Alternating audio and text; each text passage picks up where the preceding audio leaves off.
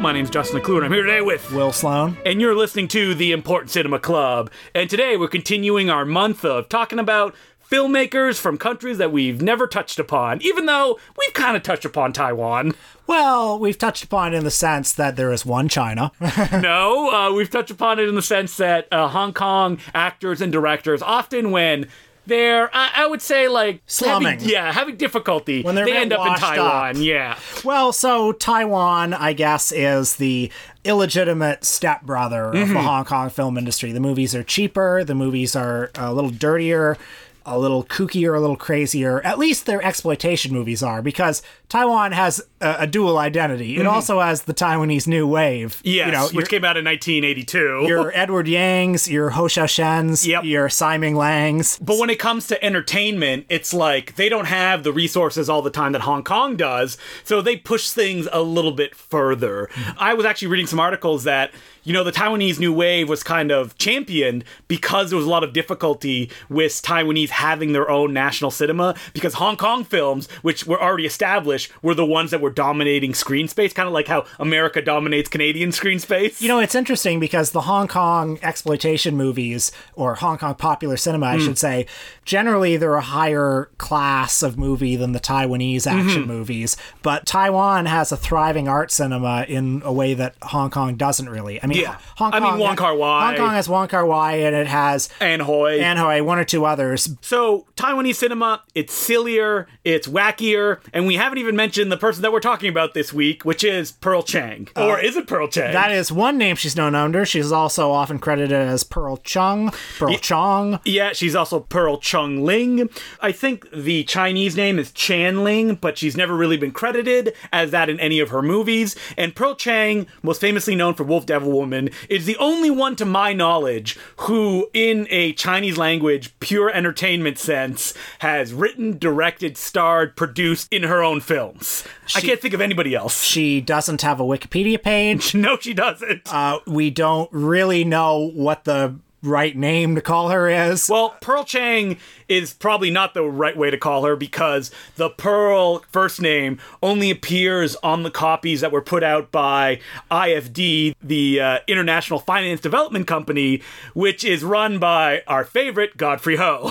Well, yeah, Godfrey Ho and Joseph Lai. If you are a longtime listener to the podcast, you will know that the dynamic duo of Ho and Lai are best known for having bought a bunch of other people's movies, shooting, you know, 20 minutes of ninja footage, splicing that footage into the movies, and it doesn't matter if those movies are dramas, action movies, Nope. comedies. They put Ninja in it and then they just put it out on the market.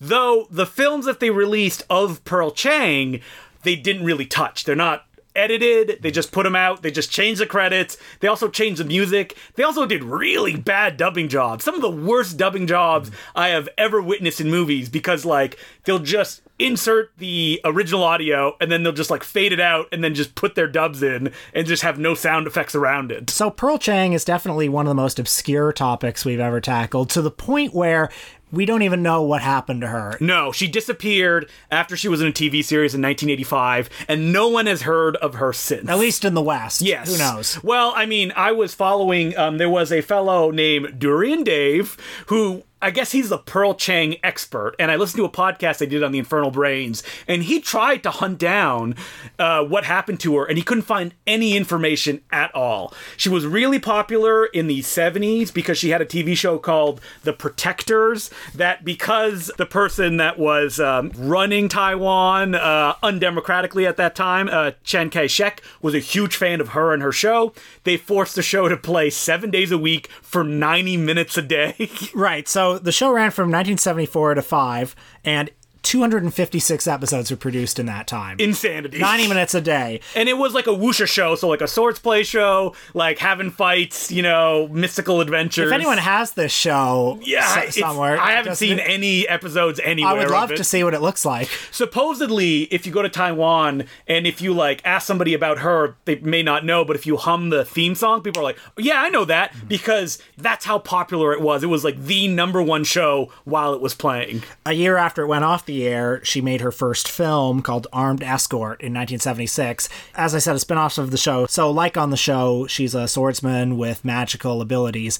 That movie was not successful, but she continued to make other films with the producer of the show uh, throughout the 70s. And w- where we pick up with her is in the early 80s when she became a writer director. her auteur period, if you will. Mm-hmm. And it should be pointed out that even before she started directing films, she actually created a film company called Friend Limited Company, and she actually produced films. Like she was working her way up to directing and being able to star and to write. And of course, right from the get go, when she started making films, she was labeled as difficult and that like people shouldn't work with her Mm-hmm. because she said, Yeah, I don't want to make this film because it's not going to be good. And I want to focus on like more prestige projects. if she's known for anything, at least in the West, uh, it's probably two things. One, she is in the movie Fantasy Mission Force with Jackie Chan. Nobody says they know her from that, but people have probably seen her from that movie and not realized it. and she is in that movie, I think, Jackie Chan's side partner. Yes, uh, yeah. The few times that Jackie Chan shows up, he's with her. Fantasy Mission Force, by the way, is the movie that Jackie Chan made in Taiwan because he owed a favor to Jimmy Wang Yu, who was a triad who helped get him out of a contract. I feel like Pearl Chang is probably in that movie for also I owe people favor reasons.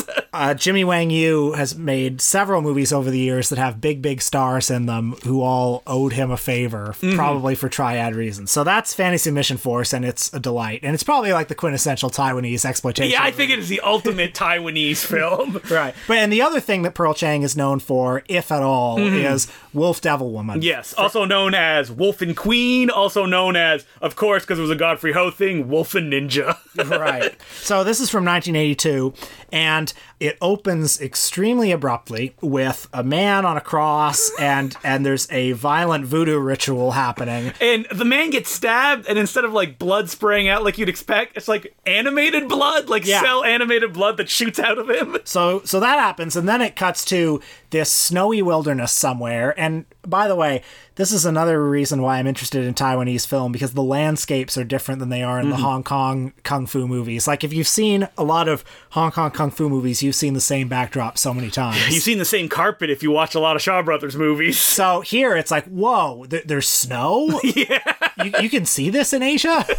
Whoa, there's snow and it's not Millionaires Express. This is crazy. So there's a couple who are trying desperately to transport their baby away, and the couple is killed by evil forces. Yeah, a man in a demon mask. A Halloweenish demon mask, if you will. So the baby is left to survive in the wilderness, and the baby is raised by wolves. Mm-hmm. And we then cut to her as a full grown adult. There's a wandering master and his uh, Dopey sidekick. his dopey sidekick who are you know just just exploring the wilderness and they come upon the wolf devil woman played by pearl chang. And even though she's been raised by wolves what that basically means is she can't speak but she can do a lot of other things like ride a horse and, you know, like vicious martial arts, and we learn that because she swallowed a magic pearl at some point, when she gets angry like the Hulk, her hair turns white, and she's a bride of some sort, perhaps a bride with white hair. Yes, if you're a Hong Kong a film fan, this is based on the same story.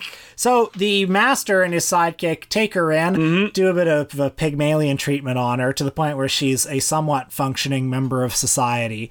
And she then decides to take revenge on the evil forces who killed her parents. And the evil forces are the devil, or the blue devil. Yeah, the Blue Devil. So revenge is a theme through all of the films that Pearl Chang uh, directed. A lot of them have the same story. Yeah, it's, they're all like wuxia pictures. So it's like someone's been wrong, someone learns a skill, usually Pearl Chang, and then she takes revenge on the people that wronged her. So And, and in all three of the ones I've seen, it was it was her parents died. yes, the easiest thing to make a dramatic incident about.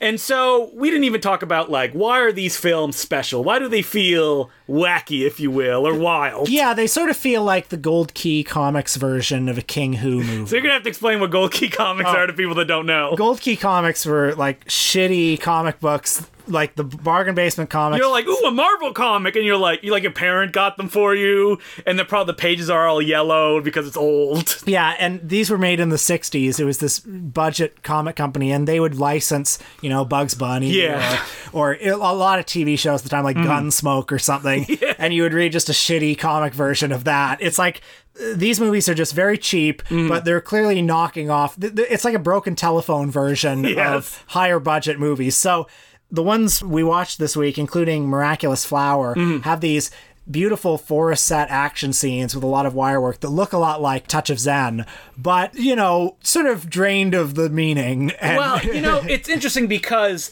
watching all the films she directed and then watching some of the films she starred in that she wasn't behind the camera, she has a very particular style to her filmmaking that's like very odd, especially even me as like a Hong Kong cinema Flying Swordsman fan.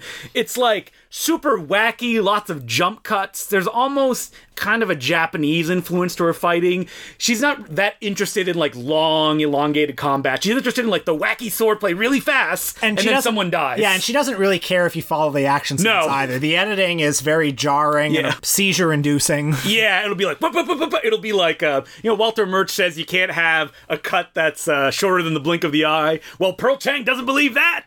and the things that you see in those shortcuts are unbelievable. Yes, It's like it's like, whoa. people defying laws of physics, beheadings, Pearl Chang stabbing somebody with her soul, sword and then lifting him up in the air. That's insane. you know that that sort of thing. And you know that sounds horrifically violent, and I guess it is. But it's But it's like in a goofy book- way. It's comic Yeah, yeah. stuff. Yeah. I mean, like Pearl Chang, these movies have a fascinating kind of, I don't want to say balance, because balance is a very uh, generous word, between a kind of, wow, that's beautiful, and whoa, what the heck just happened? Like, for example, Wolf Devil Woman, there's a shot that I've never seen in any other Flying Swordsman film where a character, like, jumps from far away and in slow motion, like, comes mm-hmm. towards the camera, and it's like a giant, like, 100 foot gap, and it's done without any cuts. There are a lot of scenes in these movies of people like gliding on the Yeah. water in lakes, or the, you know, there's another scene um, in I think it was Matching Escort. There are some like ninjas who are like zooming through a lake with their swords coming out of the lake like shark fins, basically, Yeah. or, or like like when Bugs Bunny is traveling in the ground. Yeah, it's like that's that effect, Yeah. and they pop out, and you look at it, it's like, whoa, how did they do that? And it should be pointed out that because she was wearing so many hats, these films, while they are wacky, like you would associate with Taiwanese cinema, herself as an actor, she plays things like a lot wackier as like a woman performer than you usually see in something like King Hu, where in King Hu the women are very, you know, stoic and they have no emotion. And something like Wolf Devil Woman, she gets to be big and wild. She's quite a Chaplin esque figure, Mm-hmm. and not just in, the fact that she often plays like a tramp figure, Yeah. or, or a, a wandering nomad. you didn't even see type. Dark Lady of Kung Fu, where she literally plays a tramp with a bunch of orphans that follow her. Oh, there you go. But but also like Chaplin, she's sort of impish and like you know cute. Mm-hmm. yeah, playful. a very skilled like physical comedian. Yeah, she doesn't have like that Brigitte Lin style kind of, I guess. like- Garbo esque. yeah, and so there's like photos out there of like in the 70s, it was like the women of 70s Taiwanese cinema. And you had a very young Brigitte Lin who at the time was like appearing in like romances and just kind of weepy dramas. And she was like in a very nice dress. And beside her, you had Pearl Chang in like puffy like pants and a big like pirate vest, hmm. which is kind of reflects her as even when she was making these movies and the way she appears in them, she was like an outcast. Hmm. Like the supposedly she did all the fashions herself, and like her characters wear wild fashions. In the film My Blade My Life, she wears like a furry like jacket that looks like a ball on her the entire time. You know, when you watch the Shaw Brothers historical martial arts hmm. movies, like the the Shaw Brothers movies were state of the art productions for Hong Kong, and these ones.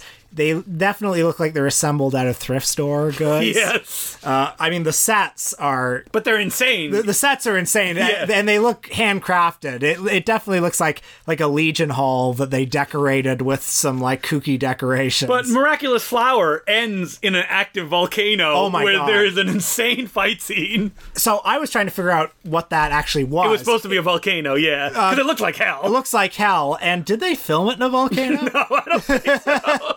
but it's huge. because it looks kind of convincing. I was actually wondering how did they accomplish this? Yeah. This like you're watching it and it's it's hypnotic, Mm-hmm. you know? I mean, this is the kind of movie when I talk about Hong Kong cinema, it's like the stuff that you can't see anywhere else, that nowhere in the world were delivering movies like this. And then when you become aware, they're like, oh, Taiwanese cinema is its own branch, and they were trying to do things because they didn't have like the, I don't want to say the skill level, but the precision of something like the Shaw Brothers, they tried to like out wacky them. And that happens a lot like in a Hindi cinema supposedly people that work in Hindi cinema are jealous of people that work in like Telugu cinema because Telugu cinema gets to be bigger and wilder than Hindi cinema does because they have to kind of like look at me, yeah, they have to overcompensate, which is kind of what these movies were doing. Another movie I watched this week, Miraculous Flower, which is also known by as uh, Wolf Devil Woman 3 and also known as Phoenix the Ninja. Okay, so yeah, we should point out that this is known as Wolf Devil Woman 3 and It came out a year before. It came out a year before, and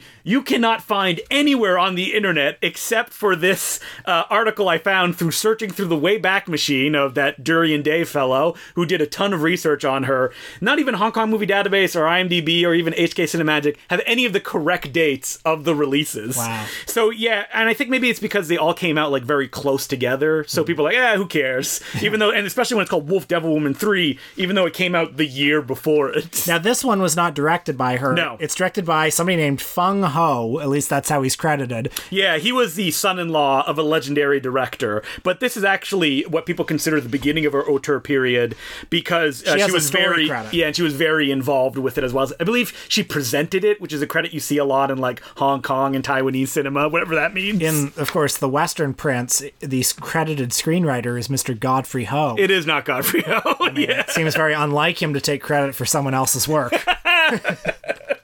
And in this one, doesn't she want revenge again? they, she wants revenge in all of them. This one is a little more of a sober affair than Hmm. Wolf Devil Woman. I mean, it's also absolutely ridiculous. And this is the one that out of all the movies that uh, me and Will watch, it's the one that has like the clearest widescreen transfer. Because a lot of these are like zoomed in and like not even pan and scan, just like zoom into the center. Ma- matching escort was pan and scan, and, Yeah. and it's like I, I was thinking, when's the last time I've watched a pan and scan movie? We're, we're spoiled. We get all these, you know, in the pristine transfer. Then when finally you find a filmmaker that no one really cares about, and no one will probably save her films. Supposedly, some of her films still exist in the Taiwanese um, film archives. Yeah, because some of, if you look at her IMDb, there's like three or four films that do not exist anywhere. my the ones that we're talking about, you know, we're making a lot of fun of Godfrey Ho, but we probably wouldn't know they exist if he did not release them himself. Yeah, good for Godfrey Ho. Yeah, He's there you go. So in Miraculous Flower, it begins with her as as a young woman being sent by her dying mother on a quest. A mysterious quest where she will learn how she became who she is. Mm-hmm. And she's given this big staff by her mother.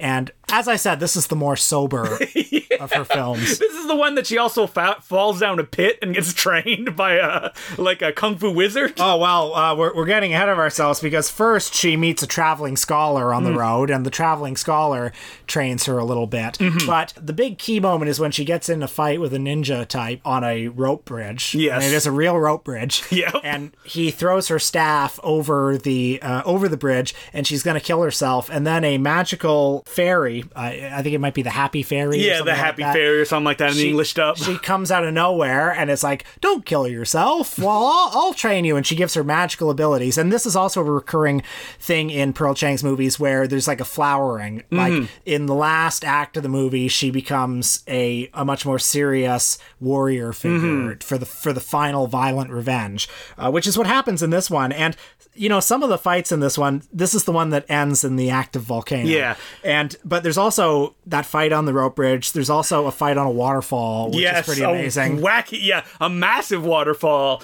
Uh, you know what? I may be confusing some of the movies because when you have a film called Miraculous Flower and Matching Escort, and they came out like within each other and they have the same plots, it's easy to get them mixed up. Matching Escort is the one where she's a young princess and all of her family, and her family has 74 members in it. All 73 of them are killed by a usurper. But Yeah. she she's the 74th. She survives, and so she has to get revenge. Okay. Right. And this is another. Oh my god, these movies blurred. I'm having, actually Yeah. having trouble keeping them apart. Yeah, because they're all like big, crazy climaxes, insane wire work. There's some evil force that appears at the end. ridiculous handcrafted sets, Mm-hmm. cheap looking costumes, and music stolen from other movies. Yeah, that's probably a Godfrey Ho thing, I think, because Ah. she would sing a lot of the theme songs of her films, and they are not in the English versions of these films. Something I like about Pearl Chang's movies, and something that I'm always looking for in movies, is that I think they have a genuinely dreamlike quality. Yes. I The mood is thick. I think I maybe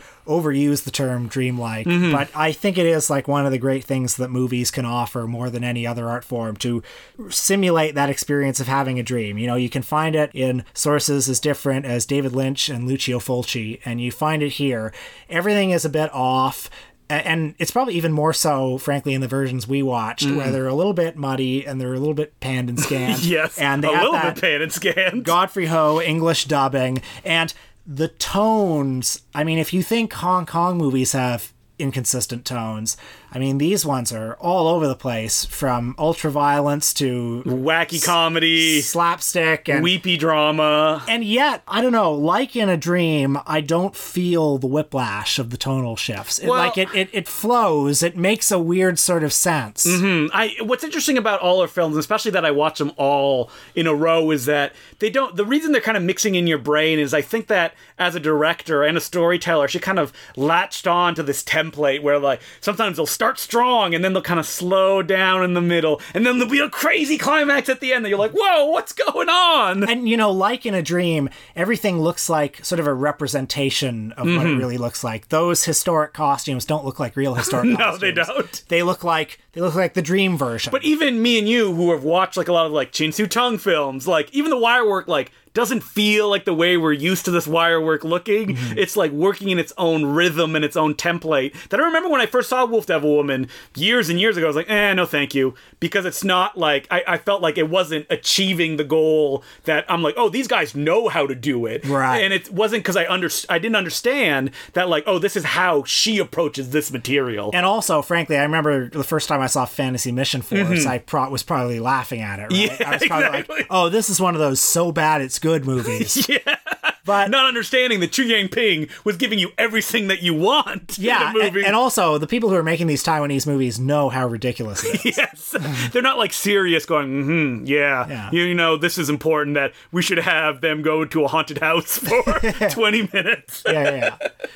So Pearl Chang, as a filmmaker and as a person, I think she's still like an enigma. That unless she suddenly comes out of the hiding, and she wouldn't be that old because she was born in like 1955, I think. So Yeah. she she could still be around. Supposedly she moved to Canada, so Oh, maybe what? she yeah. She so moved to Canada. Okay, listen, anybody listening, sound the alarms. Find her.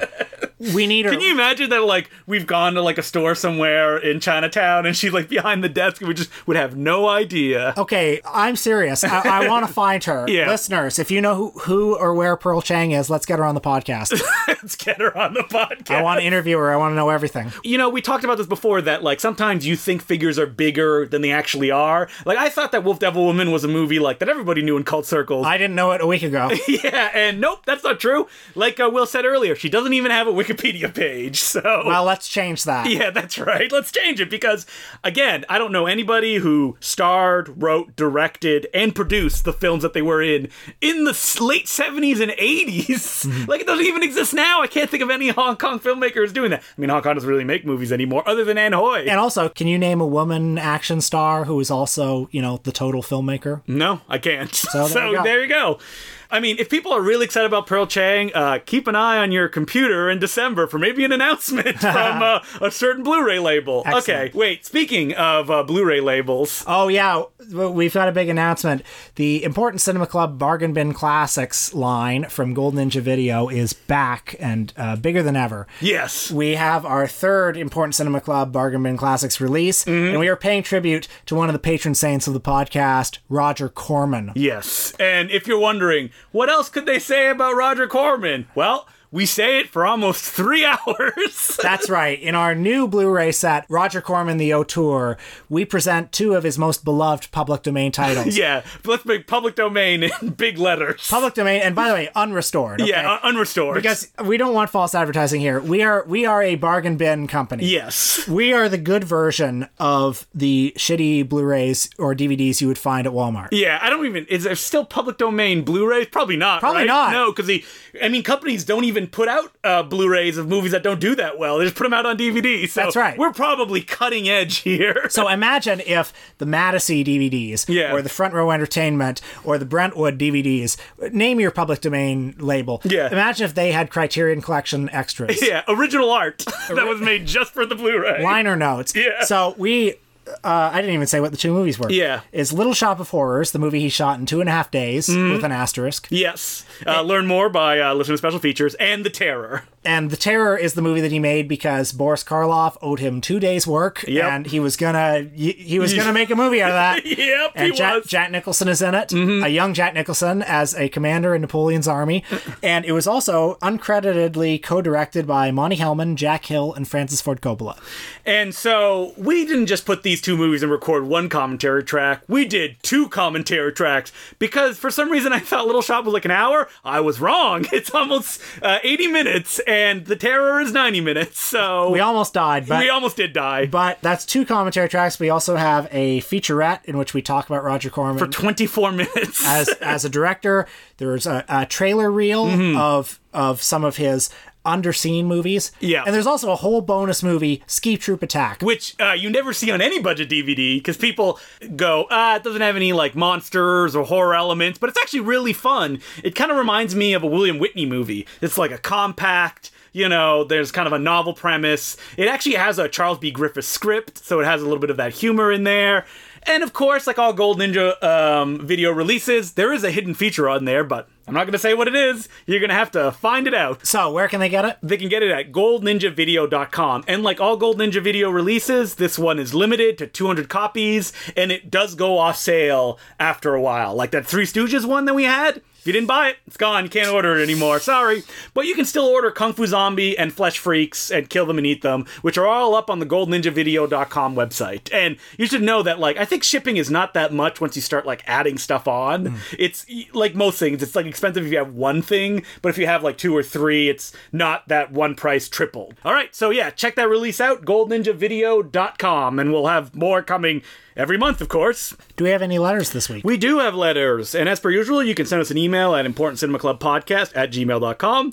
And this letter goes, Love the podcast, fellas. I'm an avid listener who has come to greatly enjoy the trenchant insights and deep sensitivity of your show. Well, thank you. In particular, the charity in parsing quite difficult and problematic texts.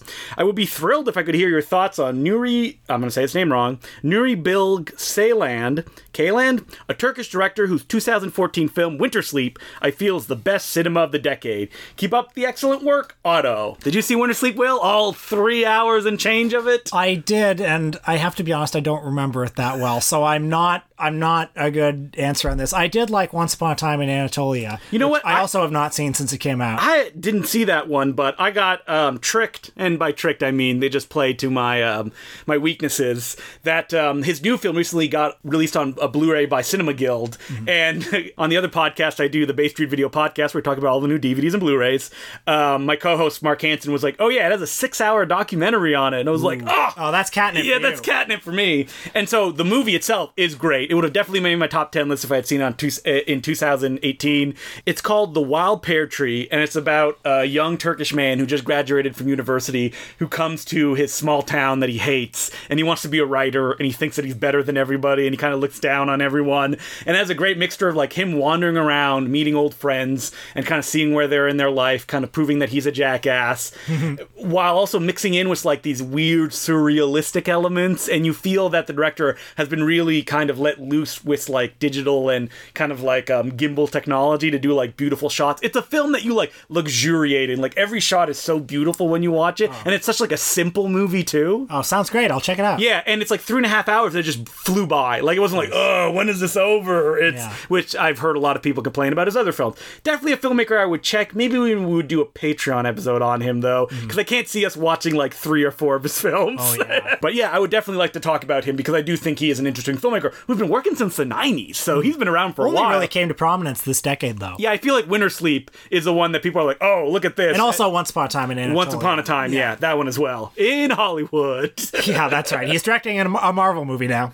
yep, that they contacted him. So next week we're doing someone I've wanted to do for a long time, but he's a filmmaker who's made so many films. I think he's made like 150 or 200 feature films, uh, and it's Raul Ruiz, and he's a Chilean director who uh, kind of exiled himself and worked mostly in France and Germany or wherever there was money. And if people haven't seen his movies, they are wild. And I only discovered him because I'm sure Will heard about him in the same place. Our good friend J-Ro. Oh yeah, Jonathan Rosenbaum is a big fan, and Raul Ruiz is a blind spot for me. Yes. a shameful one, but it he is a very intimidating subject. A very intimidating subject. I think I'll recommend you watch City of Pirates, which is one of his like big movies mm-hmm. and probably one of his kind of more American films. I would recommend if you're listening to watch Mysteries of Lisbon. Will is not going to watch the movie. It is five hours long, Yeah, so yeah. that's not going to happen. But maybe um, Memories of Things Past, which was his Proust adaptation, which I think is still like two hours and a half. yeah, so- that's fine. yeah. So we will definitely be exploring him, and maybe Will, you want to check out um, the territory, the one that was uh, produced by an uncredited Roger Corman. Really? Yes, you didn't know that? No. yeah, that's right. Oh my god! So we can add Raul Ruiz to his Yeah. alumni. And you know that Wim Wenders movie about them, like they have to go see Roger Corman to get film. I don't remember what it's called. Oh, no. you never heard I about don't that even know one? that. I don't have the title in front of me, but like that was inspired by like the territory when it was shooting. Wow. because it's just you know Roger Corman loved to go to places where there's no unions to try to get movies made. Sure. And I think the territory was an example of that happening. So I'm excited to explore his filmmaker's work, which people don't really talk about that much. Uh, like CinemaScope, you'll see an article about him, but that's pretty much it. Yeah. So, all right, that's what we're doing next week. Until then, my name's Justin Decloux. I'm Will Sloan. Thanks for listening. Will, breaking news. It's really going to help uh, the cinema landscape. I know you complain about it a lot, Marvel, etc., Disney, terrible companies. But whew, you know what? The legal system, they're coming in the States and they're going to take away that Paramount rule. Oh, thank God. Ah, phew, yeah, good news, So right? this means we're gonna go back to the studio era, right? Yeah, when that's mov- right. When movies were good. yeah, that's right. That's what people want. I did see this news. The uh, federal government in the United States is moving to uh, revoke the 1949 Paramount Decree, which was the landmark case that basically heralded the end of you know the so-called golden age of Hollywood. Mm-hmm. But The factory line of Hollywood. yeah, because back in the day, and uh, I say that as if I think it was a bad thing, but actually it was a very good thing. Yes, yeah. Uh, we were being sarcastic earlier on. Um, We'll get into why it's bad. Very bad. I mean, don't get me wrong, the golden age of Hollywood was great, but Yeah. what's not great is companies is, owning the theaters. is monopolies. Yes. So yeah, movie studios used to own movie theaters and they could block book Mm-hmm. their movies and it was not a hospitable landscape for independent film. And so, you know, after that Supreme Court ruling, I mean, would there have been an American International Pictures? No. Would there have been a John Cassavetes? I mean, I don't No, know. probably like- not, because you couldn't, because the studios would own the theaters, and if it's not a film made by their studio, they wouldn't play it at their theater. So, yeah, the uh, Justice The Department of Justice. Department of Justice, thank you, has said that there has been big changes in the film landscape since then, and these rules are all out of date. so they're gonna fucking let companies like be bigger monopolies. Okay, so you know what this means is that within ten years, Disney's gonna own every theater. Disney will own every theater. I mean, there will be niche theaters, I guess, but they will not be full time operations. Well, I mean, it kind of exists that way in Canada, and I'm sure it's like that in the States, is that like independent theaters cannot play first run movies because Cineplex, comics who has the monopoly on Canadian cinemas, which is ridiculous. I mean, there should used, not exist. there used to be other chains. I Yeah. think AMC was bought by them. There was also Famous Players in the Famous 90s. Players, which was bought by Cineplex, and then became uh, Famous Players Cineplex or something like that. Mm-hmm. And um, yeah, so they you can't play a movie if it's within the um, like ridiculous like twenty kilometer vicinity of a Cineplex theater playing that movie. And Cineplex very consciously uses that to strangle out the independent theaters mm-hmm. because, of course, we have repertory theaters that would make good business on second run movies. But what Cineplex would do is, like, let's say Green Book was playing mm-hmm. and, and Green Book was in the fifth month of its run. They would have it playing at the Yonge and Dundas Cineplex at one o'clock every day, specifically so that the second run theaters couldn't get it. That's the only reason they would do it. And like those second run theaters, that's how they paid the bills mm-hmm. with those second run movies. And then they can do the wackier stuff, that like more community building and kind mm-hmm. of those fringe titles. And now they can't do that. Like the Royal Cinema, where I program my stuff, used to do second run, and then it got ridiculous. Like the stuff would be on Blu-ray, and that's the only time they could get it to play it. So they're like, we're not doing any more second run movies. I mean, I remember ever. when they finally got The Force Awakens after it was on Blu-ray for I think a, mo- a month, a month, already. yeah. Do you want to hear a crazy rule that nobody knows about, but I only know because I do a podcast at um, a movie rental place? Movie rental stores that there's almost none of them cannot rent Disney movies until like I think it's a month or two months after they've been released. Really? That is a rule that they cannot stock them unless they follow that rule. What the? What is what? Okay, now how does that work? Because video stores started like the le- the legalities of video stores w- was that if you bought a- video, Mm-hmm. if the store bought the video, they could do whatever they want with it. Yes, so but- they could rent it out. but originally um, there was no sell-through market, so they would have to spend like a hundred dollars for that tape, right? So I think the studios thought that they were covered at that point, but instead Disney like wants to strangle the few like dollars a video store would make by renting out a title instead of just allowing them to do it. Like, there's not that many video rental stores. How is this a rule? Right. So anyway, Disney is buying up all of these studios and archives.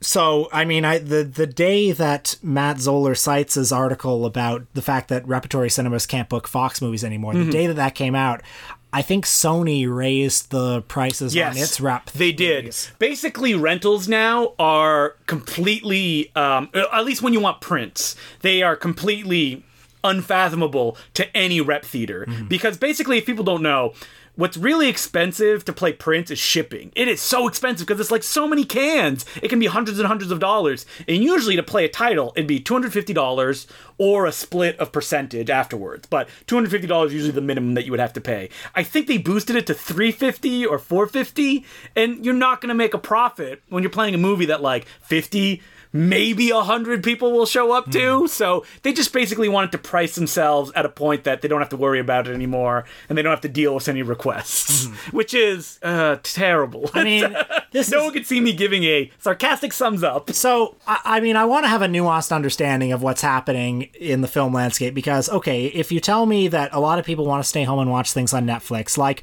I don't know, a movie like, let, let's say Moneyball. Yes. That's a movie I saw in a theater. If it came out on Netflix, if it were coming out today and we were Netflix original, I think that's fine. Yeah. Whatever. You know, it mm-hmm. looks, it's just as good on Netflix. So, if you tell me that people's consumption habits are changing, I agree to a degree. But then, if you're telling me that that means all of these independent theaters and repertory theaters are gonna Have to close down. Yes. I don't think that's strictly the invisible hand of the market. That is No, that's someone in a boardroom going, what decisions can we make that theoretically would give us more money? Oh, well, if we stop renting stuff out, maybe people would stop going to the theaters and they'd stay at home and watch it. because we Mm, would rather ha- have them watch the stuff on Disney Plus. Yes. we don't want them going out to this little community center. Yes, exactly. That's what they would rather have people do. I mean, we've talked about this before. That Disney do not rent their movies, period, Right. to theaters. So they might as well open a Disney theater because the, nobody can play them. So I mean, I think that's what's going to happen. I yeah, mean, that is going to be that is what's going to happen. Within It's going to 10 awful. years, every city is going to have one movie theater. Yes. And it's going to be a big entertainment complex, and it's going to play Avengers and Star Wars movies. on loop. and everything else is going to go streaming in some capacity. You know it would be good if, and it probably never happened, like I posted this article a few weeks ago on Twitter that South Korea is like very strict about like monopolies uh, coming in and like uh, dominating screens, like rules that like American films can only have this much percentage. And thanks to those rules, Endgame was beaten by a South Korean film overall at the box office. What was it? Parasite? No, it was a film called Extreme Job, which is very Okay. good, but you know, no one has heard about it. I mean, that's awesome. that is amazing. Yeah. and can you imagine if Canada, like every time Canada, I think I wrote about this in the Important Cinema Club Journal, that like every time they've tried to impose a rule, the people are like, we promise to put like a tax on movies, and then they go in a room and they come back in really nice suits and they're like, maybe we'll make it voluntary. you know the the fact that these companies and specifically Disney want to push these independent theaters out of business. I don't know. It, it's sad to me because, I mean, first of all, I, I know how much fun some of these movies can be with a communal experience. Yeah. I know everybody brings up like Die Hard and Home Alone at Christmas, and but like those things really are fun for people, Mm-hmm. And they are Christmas. important for people as well. Yeah, and like it's it's great to it's great to have community experiences Mm-hmm. because you know we're increasingly atomized in our opportunities for communal experiences like that are fewer. There are fewer, you know, communal spaces. Mm-hmm. We're all, we're being encouraged to stay home in our little entertainment pods. and at the same time they want us to like talk on twitter and stuff like that which is the i mean it is communal but it's also like the illusion of a communal experience Yeah. like i would not love movies as much as i do if i hadn't been able to go experience them with a crowd And I do think it's a shame that some of those Disney movies and some of those movies Disney owns just never play. I mean, I don't give a shit about Star Wars, but I'm No. sure lots of people would have a lot of fun watching A New Hope in theaters. yeah Uh, i mean i can't we can't watch deep impact in theaters because it's owned by disney no not deep impact deep rising Right. I mean- Stephen Sommers film And I know that you know Disney is very canny, and they, you know, they, they. aren't you rich enough aren't you, Do you guys have enough money But you know, wouldn't it be great if more kids could experience, I don't know, Pinocchio or something for the first time in. Yeah. a movie theater? Yeah i would It's just a shame. it's not gonna happen